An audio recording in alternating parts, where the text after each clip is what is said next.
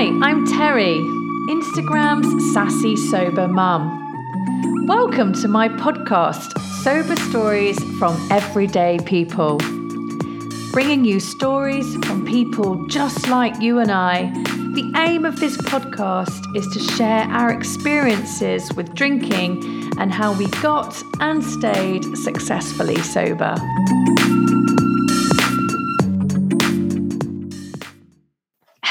Everybody, and welcome to this week's Sober Stories from Everyday People.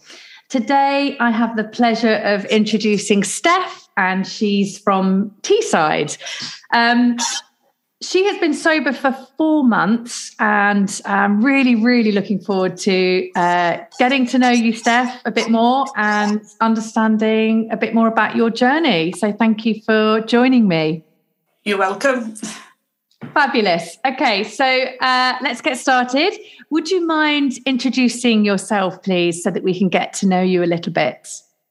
Right, I'm Steph, um, and as Terry said, I'm from Teesside, which is in the northeast of the UK. Um, I'm in my 50s, I'm married, um, celebrating my Ruby wedding anniversary this month. Oh, congratulations. Um, thank you. I've got uh, one daughter and I've got one granddaughter um, who's 11. Um, I don't work. I would say I'm a lady of leisure, but there's no such thing as a lady of leisure.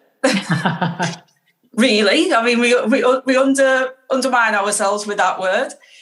Um, my husband took early retirement three years ago, so obviously we're enjoying being able to just have our time together, really, and you know, go out and about as well. We were kind of limited with the restrictions. I should mm. say we're enjoying being able to get out and about again now. Um, I I have had jobs throughout the years. Um, a lot of them were voluntary jobs, and um, I've been to university. Um, I did. I went as a mature student. I didn't go till I was in my forties, um, and I did a degree in anthropology, human science at Durham University. And then a few years back, I went and did a master's in uh, criminology. So I've sort of like kept my brain active, even though I haven't sort of like worked as such. Um, I love learning. I love astrology. Um, I love my crystals. I'm a crystal loving person. Um, I like everything woo. I mean, I, I, I mean, I, I would say yes. I, I do witchy things. Um, I like to follow the sabbats and do rituals and things like that. So yeah, that's basically me. Oh, and I like reading as well. wow, I, I don't, I didn't even know. What did you say, Sabbatson? I've no, I... Sabbats. So it's, I mean, like in the um, in the witchy world, there's like eight sabbats a year. So there's things like obviously we've just had we've just had Litha, which was the longest day, midsummer as it is. It tends to follow all the others, and then we'll have La Lammas at the beginning of, of August, and then we've got Samhain, which is Halloween, and wow. then we have then we have the Yule, and wow. you know they just follow them, and then obviously you can do rituals on full moons and new moons, and you know things like that. There's different spells to do for different type of moons, etc. So it's pretty cool, really. Yeah. It's like a completely different world. yeah, I've, I've, never. That's yeah, amazing. That's that's really fascinating, really interesting. Um, so, how did alcohol play a role in your life? What what was your relationship with alcohol like? I would say that really, I've had a relationship probably with alcohol longer than I've been married. To be fair, um, probably from me about sixteen. Um, you know, it's sort of like that, even though you shouldn't be, you're going into the pubs and it's a novelty. And at that time, you just say maybe having, you know, the, the lagers and things like that. And you think, oh, this is great, you know, in a social environment and you're really enjoying it. But then it still continued throughout the years. And it, did, it became not really a going out habit, it became uh, staying in. So even though, like, even in the later years as well, we haven't been going out to drink. It's been like drinking at home, mm. which is good and bad. It's probably, you know, if I had to make the effort probably at the time to have gone out, I probably would have thought, oh, sack that, I can't be bothered. But when it's at home, it just becomes that ritual of doing it set times and it's sort of like increased. It would go from maybe years ago where it was only maybe three times a week and that was about it. And then it got a little bit more, and you'd find an excuse for an extra day, like, oh, I've had a good day today, I'm feeling in a good mood. I think I'll think I'll have some today. And then it's like I've had a bad day. So I think I'll I think I'll have some for that. So any excuse really, I think I'll do a meal. Meals equate to having alcohol. So we'll cook a meal. Any excuse, just really to to have this. And it's just it just become more and more and more. And I think really more during COVID because, mm. you know, you were trapped in the house. You couldn't go anywhere. You couldn't do anything. And I think that was the problem that you could, you know, it, it became more, you wanted to cheer yourself up more, even though technically you weren't. You felt like you were. And I would say that that was when I could recognize that the problems were coming yeah. because I was more obsessed when we first were going into the first lockdown about whether I had enough alcohol in the house in case we couldn't leave the house, mm. rather than whether I had enough food, which is kind of stupid. But I mean, I went out and I stockpiled up and I had one of my bedrooms with all these bottles of wine all there, ready for at least two or three weeks so that I knew I had it. Yeah. But obviously, you know, and then I think more the, the catalyst was more obviously this year, the reason why I did give up was um, and I'd never really thought of it before about why I was always ill. Mm. Deep down, I probably knew, but I always put it down to everything else. So I'd be like, oh, I've got another IBS flare up. Oh, I've, I've got this, I've got that. And my husband would say to me, I mean, even though don't forget, I mean, he was drinking the same as me and he's obviously stopped drinking as well now. So we're both doing it together. Ah, okay. Um, but he would say, What have you not stopped doing? And I'm saying, Well, I'm not eating this food and, and I've tried this. He's going, But what is it you're not doing? And I'm, I refuse to listen. You know, I'm a stubborn person. And the more I'm pushed, and I'm like, No, it's not that. I feel fine later in the day, or I was all right on that day when I had it. Therefore, my mind's equating with it's not a problem. Mm. It isn't that that's causing it. And it was just getting every day. I was with IBS every day. And the anxiety was terrible and I was getting to the point where it was getting later and later in the day before we'd go out. And I'd be going through a routine. He'd be stood waiting for me in the hallway, waiting to go out. And I'm still procrastinating with, uh, I've just got to go and do this. Um, I'll just nip to the loo again. Or uh, I'll just do this. And it was getting absolutely torture. I could see it was driving him crazy. Mm. And then the catalyst really was I got a really, really bad IBS flare. And I also got cystitis at the same time. So I was putting up with two things, feeling absolutely grotty. And even I'd, in my mind, I'd been thinking, I need to stop, I need to stop. But then I'd kept putting off and thinking, next week. Yeah. I'll do it next week. I'll do it tomorrow. Just I'll just just get the weekend out the way. And then Monday, fresh start. And of course, never came. And I decided I was just felt so poorly, I didn't even want it. And I thought, you know, I think I really need to stop this. Plus, I wanted to lose some weight as well. And I knew the alcohol was actually compounding to weight gain as well as medication I was on.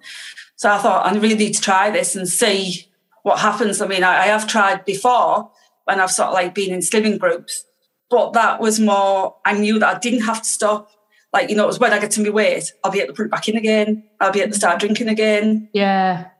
So I didn't really see it as a long term thing. And equally, you still would sneak it in sometimes because you think, oh, well, for one day I won't gain any weight this week. No one will ever know. So you still kind of start self sabotaging and cheating yourself in that way. Mm. Um, but as I say, this time it was just some something something in my mindset that just said, enough's enough. I'm fed up of feeling like this. And I just thought is I'll just see what happens. And then I think what sort of like pushed me along a little bit more was the fact that I wanted to see whether I had a kidney infection, obviously with having cystitis, etc. So they did blood tests, and I found that my liver function wasn't right. Mm. So of course that kind of like scared me. It was like we need a repeat in a month's time. So I went for the repeat, and they said the levels have lowered, but they're still not right. So I've got to go back at the end of August. So my mind's going, oh have I really, really, really done damage now that's irreparable. Mm. You know, because the advice was what they'd said, stop drinking alcohol, said, already done it. Lose some weight, went, already done that. Yeah. Um, change your diet. And I was like, I have a healthy diet. I eat plenty of salads and fresh meat and things like that. Yeah. So I'm doing everything I can. But what then bloods will be when I go back and get yeah. them repeated, I don't know. So it's kind of that's kind of a worry because if there is a problem, I know it's totally self-inflicted. Yeah, and that's next month, is it? It's so, at the end of August. That'll be the three yeah. months since I had the repeat bloods, and it's kind of like it's preying on my mind a lot because I have got a bit of a lump in my stomach as well oh. that I'm waiting oh. to go for a scan for, and I'm sort of like thinking, you know, they said it's not, it's nothing to worry about. It's probably just a fatty tissue, but and not anything wrong. But my mind's going, is it something to do with my liver? Yeah. So I'm kind of like, I mean, it's totally deserved if it is because like I've just whacked it back over the years and never thought of the consequences. I've had blood tests and they've been fine with liver function before. So, you know, you think yourself, keep on doing this. Mm. Fine, my liver's fine. I'm not messing it up. But obviously yeah. you don't know. No. Your time will tell. yeah. Uh, it's it's so sad that as well, isn't it? I'm, I'm, you know, I I feel frustrated about the lack of clear information out there, really, about drinking alcohol. You know, and uh, and we talk about this obviously a lot on social media, and, and I have been on this podcast, but just how much society has glamorized alcohol and it, apart from you know the odd little bit of writing please drink aware which is really a load of rubbish because you know at the end of the day big alcohol has a responsibility to inform its buyers of what's really in that substance or you know or that bottle of wine. It's not it shouldn't be our responsibility to make sure that we can scrabble around and yeah. find information, which is extremely hard to find, actually. Exactly. So it's only when you, you know, for me, I've been sobered over three years now, but I've learned stuff in this last year, so the last sort of 12 months, that I didn't learn in my first two years about the alcohol, how, how alcohol affects the brain and all the brain science. And I've only just started to unravel a lot of that. And that, and I would say I study um, the effects of alcohol like I'm doing a degree a lot of the time. I mean, I'm always trying to find information uh, and learn more, but not everybody is like that. And you're certainly not like that when you're still drinking. You're just going along the ride, aren't you? You just you just, exactly. just what everyone's doing. So I, I, do find it really frustrating that there isn't that information out there. And now you know you're in a position where you're obviously anxious about these um, results. Thank goodness you have stopped though, Steph. That's that's amazing, and you're probably doing a lot more good. Actually, you know, just just try. I know it's easy to say stay positive, but um, yeah. you know, you, you you you know, you are you are making such big improvements in your health, and actually, the body is amazing at repairing things. So, um, you know, fingers crossed for that but you know it's just it's just sad that i think that that we have to get to the point where things start to feel like they might be going wrong with our health before we really start to address that well actually maybe the connection here is that alcohol is the problem. Yeah exactly. I mean as you say it is glamorized. I mean every tv program you put on there's always they spend lunchtime evenings in the bar with the drink. You know you never see someone particularly in a coffee shop having a cup of coffee yeah. it's always associated with like everything in life has to be with alcohol. Yeah. Otherwise, it's just not living. No. And that's why you think, oh, you know, everyone else does it. And, yeah. and they're, I mean, they're invincible, aren't they? Let's be honest, on the TV, everyone's invincible. Yeah. And you think, oh, you know, they're, they're fine. Yeah. Uh, I can do that. And as I say, I mean, I was a drinker every day of the week. Mm. It wasn't just, it was every day for the last probably five years, six years. Yeah. So it was like every day. I never got to the point of being totally like bottled out. You know, I always had like, I'm a creature of habit and it was more habitual. I start mm. at this time, but then you don't finish till that time. And I was always like a clock watcher. So I'd be like, I've got to make this glass of wine last till then. Mm. So that I start the next one. Yeah. And then I'll have the next one. Then I can go to the spirits then. because it's that time and that'll keep us going till like one o'clock in the morning. Yeah. And that's crazy that you're sort of like, you're not drinking because you're enjoying it. No. Technically, now you look back, you're Yeah. doing it by the clock because it's this time and that's when you have this and that's when you have that.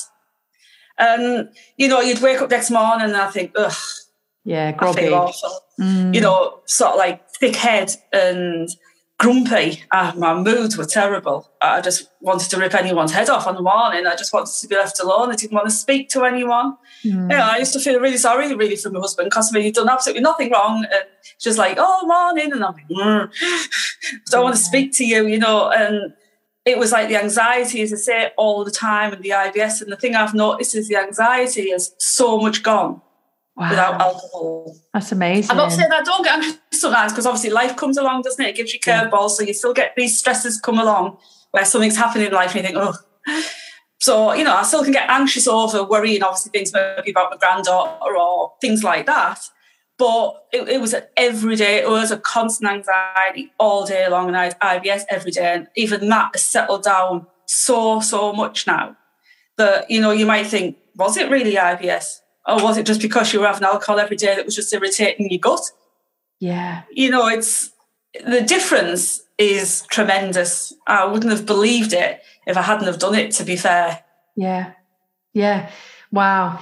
Uh, It's, it's so funny um, when you talk about the the liver tests and things. I, I went to on a health resort thing in Thailand a few years ago, um, and I was just a single mum for I think about six months. I thought oh, I just need to have a little break, and and I remembered going on this health retreat, and I was still drinking at the time.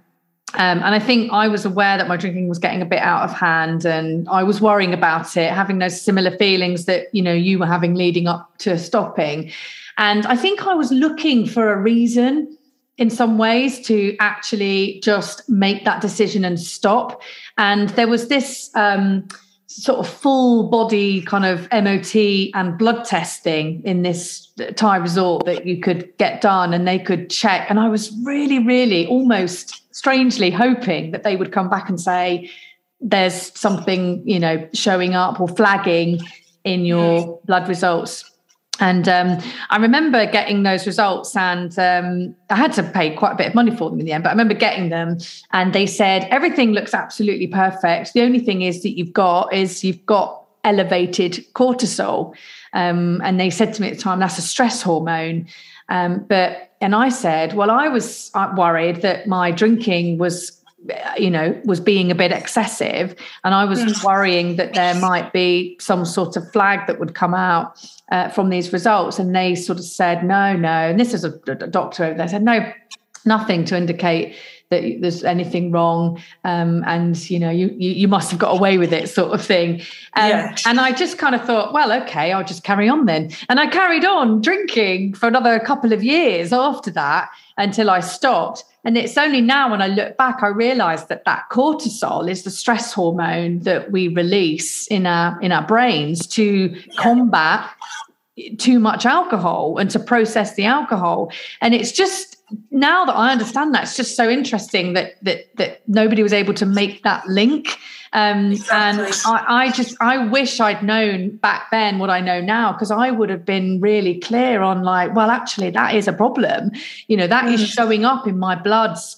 And you know, I I was still in my 30s then. You know, if I'd have carried on for another 10 20 years that could have got got worse i don't know but yeah so I, ju- I just think that whole piece around education of the alcohol going in and how it affects our body and yeah it just needs so much more focus and so much more of a light shining on it um It does. yeah, but anyway, look, you know, you, you are where you are. You've got these results. You've changed your lifestyle. You know, think things are looking up. I think so. Um, yeah, I, I really, I really hope you get good news on those results. So, if we talk about how you got sober, what did you once you made your decision? Obviously, you had these ailments and sort of health concerns. Yeah. What did you do to to go sober? What sorts of things did you do? Well, obviously, it was literally cold turkey. There wasn't any, I'm going to cut back, and because I knew that wouldn't work anyway. You know, one drink leads to two. I'm that type of person that I can't stop. Um, so really, it was a case of got to got to do this. I've got to got to stick with each day, and obviously, with my husband doing it at the same time, kind of helped because mm. you know I'm not a person that will give in if someone else is doing something. So you know, if he's he, he's he's much more resilient than me. He's much more. If he makes his mind to something, he can stick at it much more. He's always had much more willpower than me. And I'm that type of person with like, he's not going to win. He's not going to win. I can keep on. I, if he's doing it, I can keep doing it. Yeah. And that's what it's like giving up smoking, isn't it? You know, every day you sort of like think, well, you find other things to do, you know, for to fill that time. I mean, obviously it was harder for, for myself because it was drinking at home on an evening.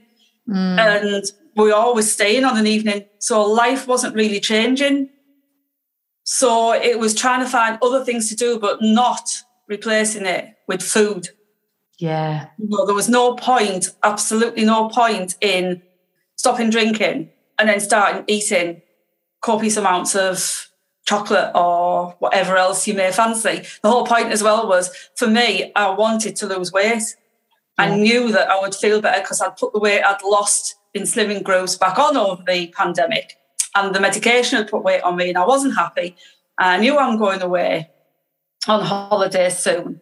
And it was right, I need to get this weight so I can start wearing clothes I've got again and I can start to feel more me. And as I started to see the weight go, that was obviously another yes, I've seen some results here.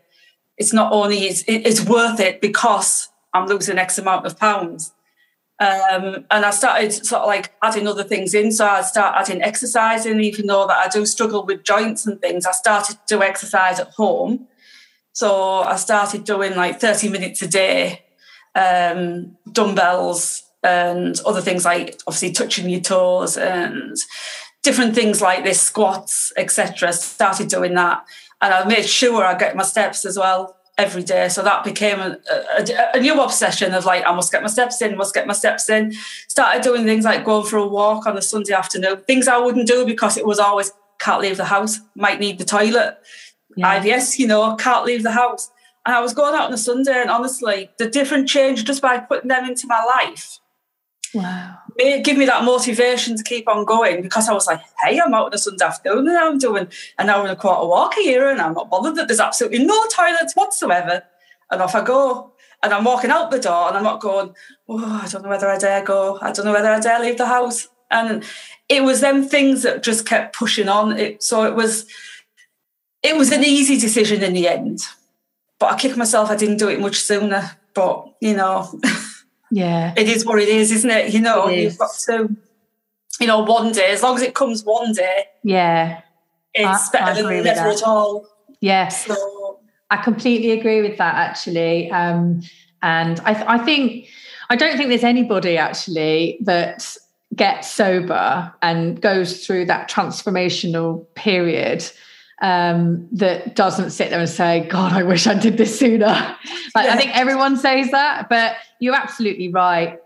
You have got there though, and that is so important. And I think that's yeah. something to, you know, to definitely feel proud of. And and you know, yeah, I I, I got sober at 41. Yeah, I wish it was 31, but I'm sober at 41. I, you know, I've still got so much life ahead of me, and same for you. And I just think that at least we get there um, because exactly. there are probably people that that don't get that opportunity or or maybe don't see that light or yeah and and so and that's fine like no judgment I when I you know when, when we talk about these things it's not that we're judging other people but um, I do think that there must be you know a, a big percentage of people that might feel like they're drinking is hindering their life a little bit um, and that don't perhaps address it you know? Yes, exactly. and, and, and, then you know maybe they carry that feeling around all through their their life or or maybe they give up when they're 80 you know? I don't, yeah or maybe they think oh i've got to this age now.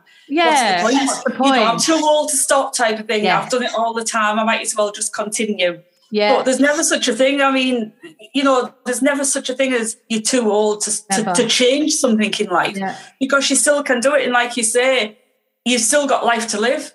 Yeah. And, you know, I want to be able to enjoy it. I want to see my granddaughter grow up. Mm-hmm. You know, I want to see what she does with her life. And yeah. if I kept on drinking, in all reality, you know, I could be dead. Yeah, yeah, yeah. You know, that's how I look at it now. And that, you know, it's not fair on my family, mm. really, to put them in that situation. Yeah. Yeah, I, that that was a big motivator for me as well. I was really terrified that if I didn't stop, that you know I would just be drinking into my fifties and sixties, and and I, I, was really scared that I would get to a certain point in my life where I would have regrets. Exactly, um, and I feel like, like you say, I, I think age is just a number. You know, I'm five years from my 50s and I am excited about it being in my, you know, yeah. 50s is the new 40s.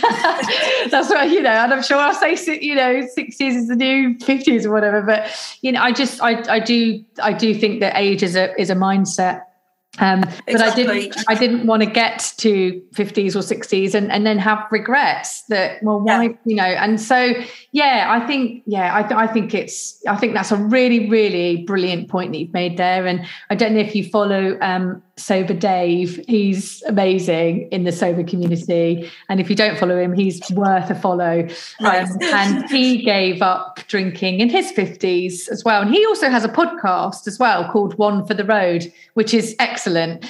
And um, he uh, talks a lot about that, you know, giving up in his 50s, because, you know, I suppose he feels like he came at it a bit later in life. Mm. Um, but he also, coaches people and that's what he does for a living and right. he, will, he will say all the time that you know that it, it you know giving up in your 50s is yeah okay it might be a bit later but it's still amazing because at least exactly. we've, got, to that point so and um, i didn't really want i mean obviously i didn't want my granddaughter to sort of like grow up thinking it's the norm yeah as well because her parents don't drink hmm.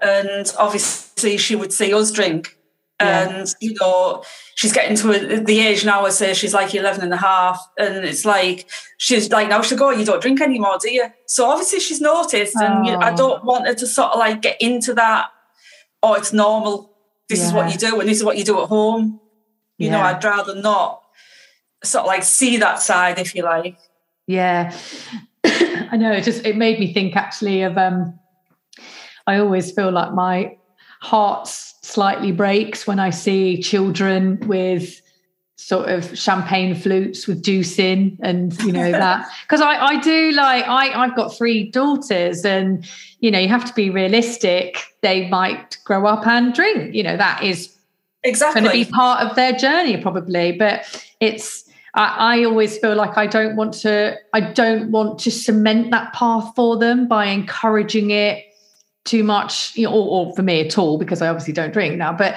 you know, encouraging it that they have their pamper day at home, but they must have their pretend wine as well. And I don't want to do yeah. all of that. And I, you know, and I find that quite because I've come through the other side, I suppose, of sobriety, and I really I see alcohol as a poison, and I don't I don't like it, and I I deep down would rather my kids don't drink, but I won't be controlling about it, obviously. But when I see that sort of image i i feel a bit sad about that you know i feel sad seeing little kids wanting to be grown up and drinking. It reminds me of when i was little I, my mum used to smoke and i used to get a straw and pretend to smoke when i was playing mums and dads. Yeah this is this is child child of the 80s so it was a different time wasn't it? Um, so um, so can you um, looking back to your first 100 days can you describe the sorts of things um, that you noticed in that time? Um, well, I'm probably going back over what I've said. Um, obviously, the weight loss has been quite good. I mean, I'm one stone, ten and a half pound down. So, and I've got back into oh. things that I that didn't fit. So that's kind of like elation in a way. Yeah. Um, and then obviously the anxiety as well getting up on the morning and feeling much more brighter and ready to face the day. Um, I feel just to- totally different person, a totally different person. Wow. And it's amazing how in a short period of time, how how you feel like that and how you wouldn't believe if you didn't stop drinking that you could feel like that. Yeah. You know, it's it's it's a huge difference And you know, like I say, I just wish I'd done it a long time ago, and I could have had a lot more fun in life. Yeah. You know, you know, you think you're having fun with the alcohol, you're not. Yeah, you're not really. Yeah, but uh, yeah, it's been it's been quite quite good, really. And I think it was the right time as well. You know, with summer and the light nights, and it's probably made it easier for them, like 100 days, rather than it being in winter and you're just starting with the dark nights and you, your mood goes down anyway. Yeah. So I think it was probably a good time. So even though I didn't like feeling very well, it was probably a good that it happened then and yeah. give me that kick up the bum that I needed to actually get on with it. yeah. Yeah. And so what would your sort of Friday night or, you know, I know you talked about going for more walks and things on Sundays, but um, I think for people that are very, very new to sobriety, the Friday night is the is the one that they worry about the most because obviously it's sort of the end of the week and it's usually the time as a drinker we yeah. cracking open the bottle and pouring all those endless glasses of wine. Um, what what do you do on Fridays or what in early sobriety? What were you doing on on Fridays and Saturdays just to sort of yeah tell people how those how your weekends had changed? Well, I mean, obviously, uh, like I say, I'm a creature of habit. So apart from not having alcohol, um, things haven't really changed to what I would do. I mean, I love to shop. I absolutely love shopping. so I'm always hitting the shops every day of the week. I mean, my husband's not so keen, right? Because obviously they always come home with something, as you do. But um, yeah, so it's like going out, going to a coffee shop. I like to go for a, for a coffee every day. Um, so we're going to have coffee. Won't, won't get the cake because it put calories on, but that's obviously my choice. If people want to have cake, they can do that. But you know, have a biscuit or something. Um, and then obviously by the time we get home, it's time to start preparing tea. So we start doing that together. And then it's just really settled down. I mean, now it's a, a cup of tea made straight away from having our tea. So it's straight into you're having something to drink, but it's not the the alcohol. Yeah. Um, and then our sort of like have a little treat as well on a night. We get these like little mini mini magnums, but the Lidl's own and they're oh, only like about 125 calories. Yeah. and that is like my new buzz, if you like, on any night, whether it be Friday, Saturday. It's like it's gets to night. Should we have one of them now? You know, tea's gone down. You say, oh yeah, I love that one. And that's my little treat. That's my. Yeah my go-to now because I know yeah. it's not going to pile the weight back on, but I, do, I feel like I've had something. Yes. And then we'll have another cup of tea at that time. And then it starts to get, you know, later in the night, you're not really bothered because you're starting to watch TV. Mm-hmm. You know, I love Friday nights because I love to watch Gogglebox when it's on. So I love Gogglebox. I'm a huge Gogglebox fan. And I always used to associate Friday nights as need the alcohol, whatever I need it. I can't stop giving up on a Friday because Gogglebox is on. Yeah. Oh, you know, you think, well, you know, you can just have a cup of tea. it doesn't matter. Or water. I do drink a lot of water. Yeah. Um, so really, it's doing things like that. I mean, if, if it's nice and the weather's nice, we might go out somewhere else. But like Sundays is the day for us where it's go for a walk. Mm. We have a park that's only about less than 10 minutes walk from us. So we can go to the park or we'll just have a walk up the road and, you know, do whatever. But mm. it's still getting out the house, doing things after we finish the housework. But I mean, obviously, every day of the week was the same to us because with neither of us working, there wasn't like, oh, it's Friday, got to celebrate the weekend. Mm. Because we could celebrate Monday or yes. we could celebrate because it was Wednesday. you know what I mean? Yeah, yeah. it was everyday a celebration. Yeah. How is it changed your relationship with your husband, if you don't mind me asking, just because we go on this for journey? the better. I think for yeah. the better. I think we're both nicer people. And even though, like as I say, we've been married 40 years this month, um, obviously when he went to work, there was limited, you know, he was gone during the day, I did my own thing and, you know, went out and did shopping and more shopping and um, things like that. But obviously he's at home all the time. Well, he's gone for a walk now, so I could have my privacy. But um, he's home all the time, and it was that was a, a, huge difference before, even when we were drinking, being together all the time. But like since stopped drinking, I can actually get up in the morning and feel like I can speak to him, and we'll have a conversation. And I think we're both nicer. We're not as short tempered as we might be. Yeah. Because you do get short tempered, and mm. I think we are nicer to each other. and I'm more tolerant, not just of him, but of people in general. Yeah. You know, I don't feel as angry about everything all the time. I used to feel so angry about everything and everyone. And now I don't really know. I can still feel angry, but it doesn't get to me in the same way I could have it chewing through me for, for days on end. This anger, this rage. Yeah. And like now, it's kind of like gone. God, so, that's amazing, isn't it? that's yeah, really amazing. I have a, a, a, bit of a you know a similarity there because I felt quite a bit of uh, tired rage when I was drinking mm. with my young kids because obviously young kids um are well exactly. they, are they're just young kids aren't they? they they can they can be quite tricky to handle and have up and down emotions and their own meltdowns and things like that. Um, and I definitely felt like when I stopped drinking, uh, a lot of that frustration and short tempered, sort of like low tolerance, a lot of that went away. And that was a really nice feeling. Um, yes. So, yeah, it is. It is. I wonder whether I mean it must come from just just the, a lot of the tiredness as well, because obviously when you drink, even if you just have one drink, you don't sleep properly. Um, exactly. Um, don't get that REM sleep, do you, when you drink alcohol? Yeah. So if you do that for 40 years, or, you know, for me, it was 27 years, you can just see how that would really, really impact how exhausted are. Yeah. yeah. yeah, It's just it's crazy, isn't it? It is. So, what about the what was the toughest bit for you? What was the most difficult part of getting and being sober? I think it was really just having to change mindset um, because obviously it's habitual. It was having to have a different mindset. It was having this internal fight with yourself, which was, you know, that you wanted to still. And like, why can't I be like people? Why mm. can't I just have a drink now and then? Why can't I be like them? And then, you, but then the other party's going because you know you can't, because you want it the next day and the next day, and you'll find any excuse in the book that you can to do that. So that was why, really, it was the mindset that had to change. I had to stop beating myself up. I had to to sort of like think this is how life has to be for my for, for my own good. Yeah because it's all it's all you can do.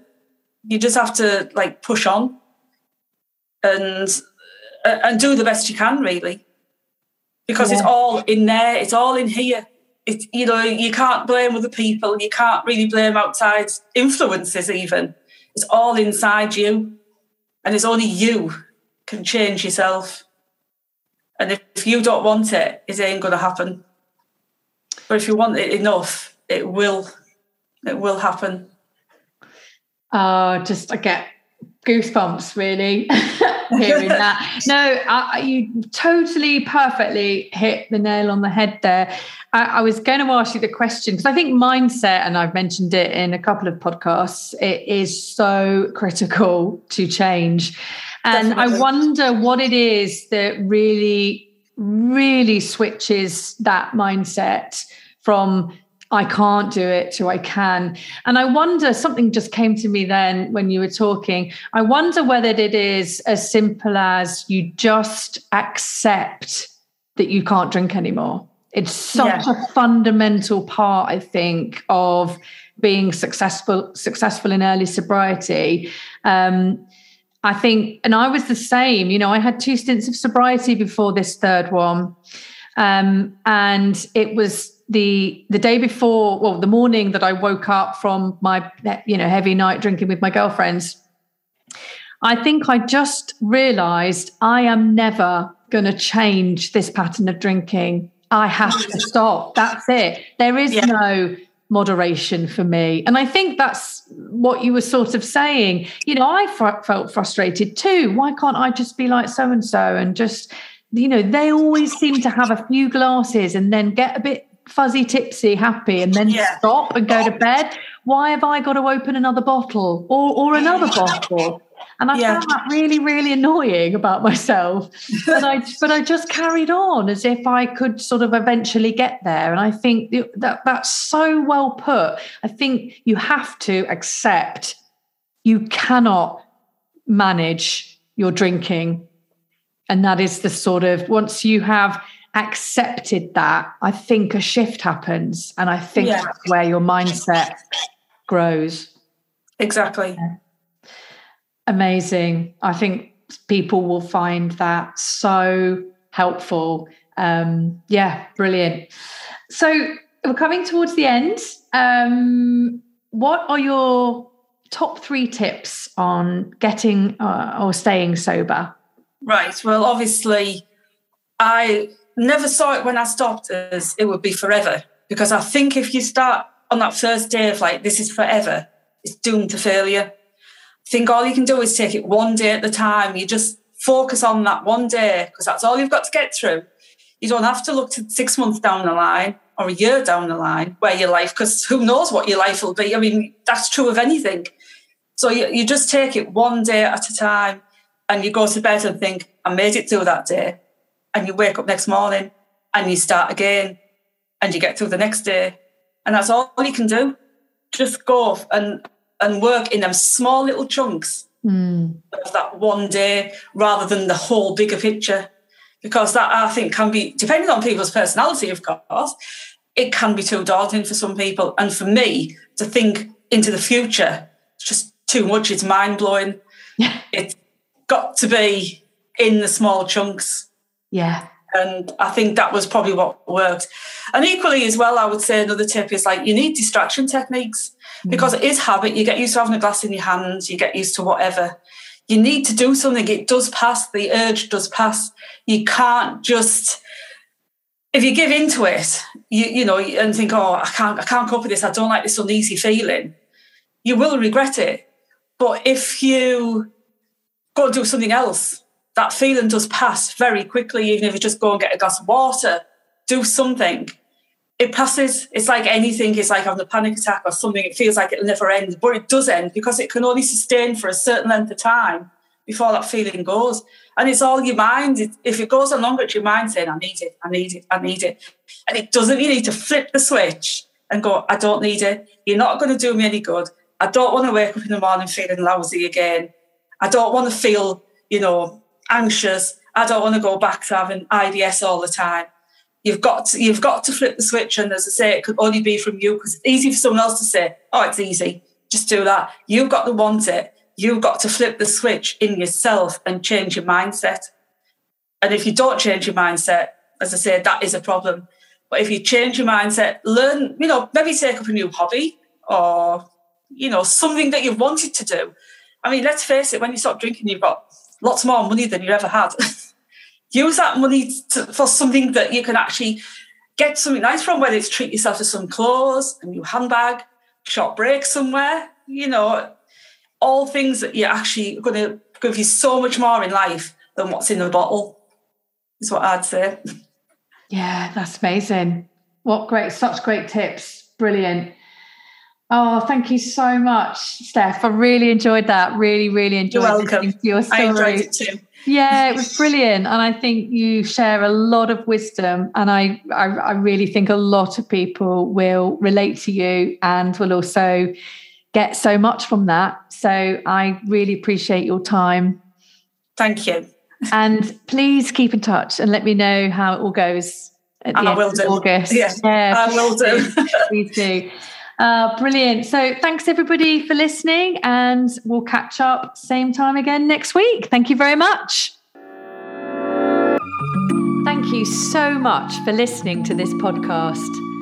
If you're interested in being a guest, please contact me directly on Instagram by sending a message to at sassy sober mum. You can also find helpful tools and resources on my website, sassysobermum.com. If you enjoyed the podcast and you want to spread the love, please like, share, and rate the podcast. I really look forward to next time. See you then.